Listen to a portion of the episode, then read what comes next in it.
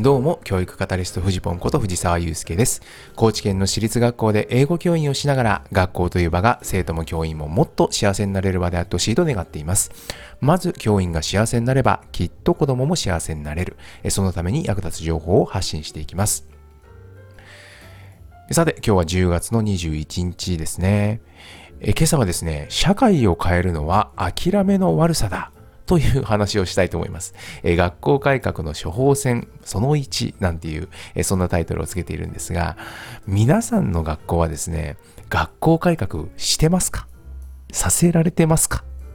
なんていう、なんかちょっと変な聞き方なんですけど、いや、私ね、あの、今、まあ、規模の違いはあると思うんですけど、どの学校もね、この改革というものに向き合ってるんじゃないかなと思ってるんですね。まあ、実際にですね、まあ、いろんな先生とお話をする機会多いですが、まあ、その学校の先生たちもですね、まあ、何らかの形での学校改革っていうものに、え取り組まれている。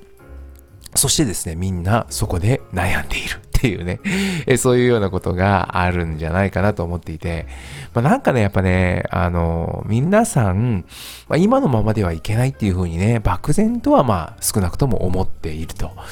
で、特にですね、この新学習指導要領ですね。え、今、中学校始まっていて、えー、来年から高校もこの新学習指導要領に切り替わるわけですが、これがね、やっぱね、土台となる学習観っていうのが、まあ、これまでと大きく変わっているわけですよ。まあ、ちょっと専門的になりますが、まあ、認知主義から社会構成主義へっていう風でね、えー、学習の土台感が変わっているんですよね。土台となる学習観が変わっていると。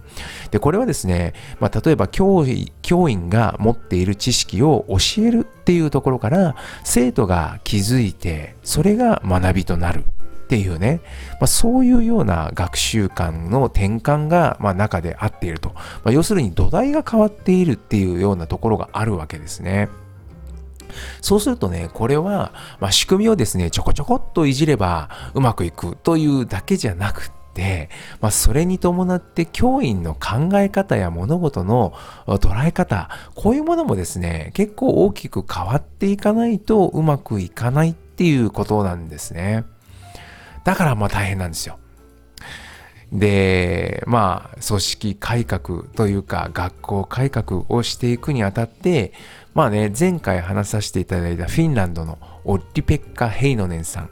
相変わらず何て呼んだらいいかよくわからないんですけど、えこの方は、通常多くの人は改革には賛成だが、一方的に変化を支持させされることには反発をするものだとこういうふうにまあ言ってるわけですよね。まあ、本当にそうだなというふうに思うわけですよ。ということは誰かがですね、えー、考えてよしこの仕組みが最善だと思ってですねさあ皆さんこれでいきましょうという大号令では絶対にうまくいかないっていうことなんですよね。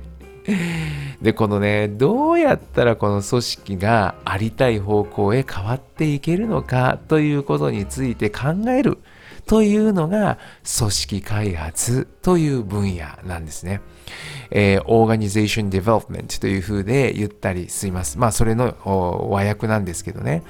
まあ、組織がどういうふうにありたい方向へ変わっていけるのかっていうことに対する、まあ、言うたら知見を集積したもの、その分野ですね。でね、あの、この組織開発を私もいろいろ学んでおります。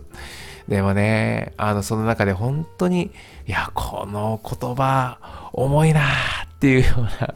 のがいくつかあるんですが、まあ、そのうちのね、今日は、えー、2つほど紹介したいんですけどね、あの、私がいろいろ勉強させてもらった中で、石川秀明さんという方がいらっしゃいます。え、企業の組織コンサルティングを、なりわいにされている方なんですが、その方がね、あの講座の中でこんなことをおっしゃっていて、まあね、あなたの言う理想はわかる。理想はそうかもしれないけど、現実はそう甘くないんですよっていうのに、真摯に取り組んでいくのが組織開発だいうわけですよね。いやー、そうだよなーと。いや、あなたがこうしたいっていうのはわかると。まあ理想はそうだよね。でもさ、っていうそこですよね。そこのところに真摯に取り組んでいくのが組織開発だっていうのはね、いやー、まあ本当にこれ深いなというふうに思いました。もうまさにそんなことばっかりだなと、自分を振り返って思うんですよね。それでね、もう一つはね、社会を変えるのは諦めの悪さだっていう言葉ですね。もう本当にまあこれもね、すごく深い言葉だと思いました。えキムコでもですね、学校改革が進んでおります。というか、まあ、どちらかというと、それを進めようとしている部署にいるんですね。えだから、本当に大変なんですよ。日々様々なことにぶち当たるし、もう諦めたくもなるんですよね。もういいじゃん、このままでっていうような声がですね、内からも外からもいろいろ聞こえてきて、はあってこうもうなるんですね。そういうようなところにいる中で、まあ、そこで心折れて諦めてしまわずにいるっていうことの大変さ、これっていうのはね、本当にすごく実感するところで、だからこそですね、この石川さんが紹介してくださった社会を変えるのは諦めの悪さだっていうね、ここが、まあ本当にすごく響くわけですね。いかがでしょうか？皆さんの現場はどんな感じでしょうか？何かの幸いになれば幸いです。それでは、走り出せば風向きは変わる。ではまた。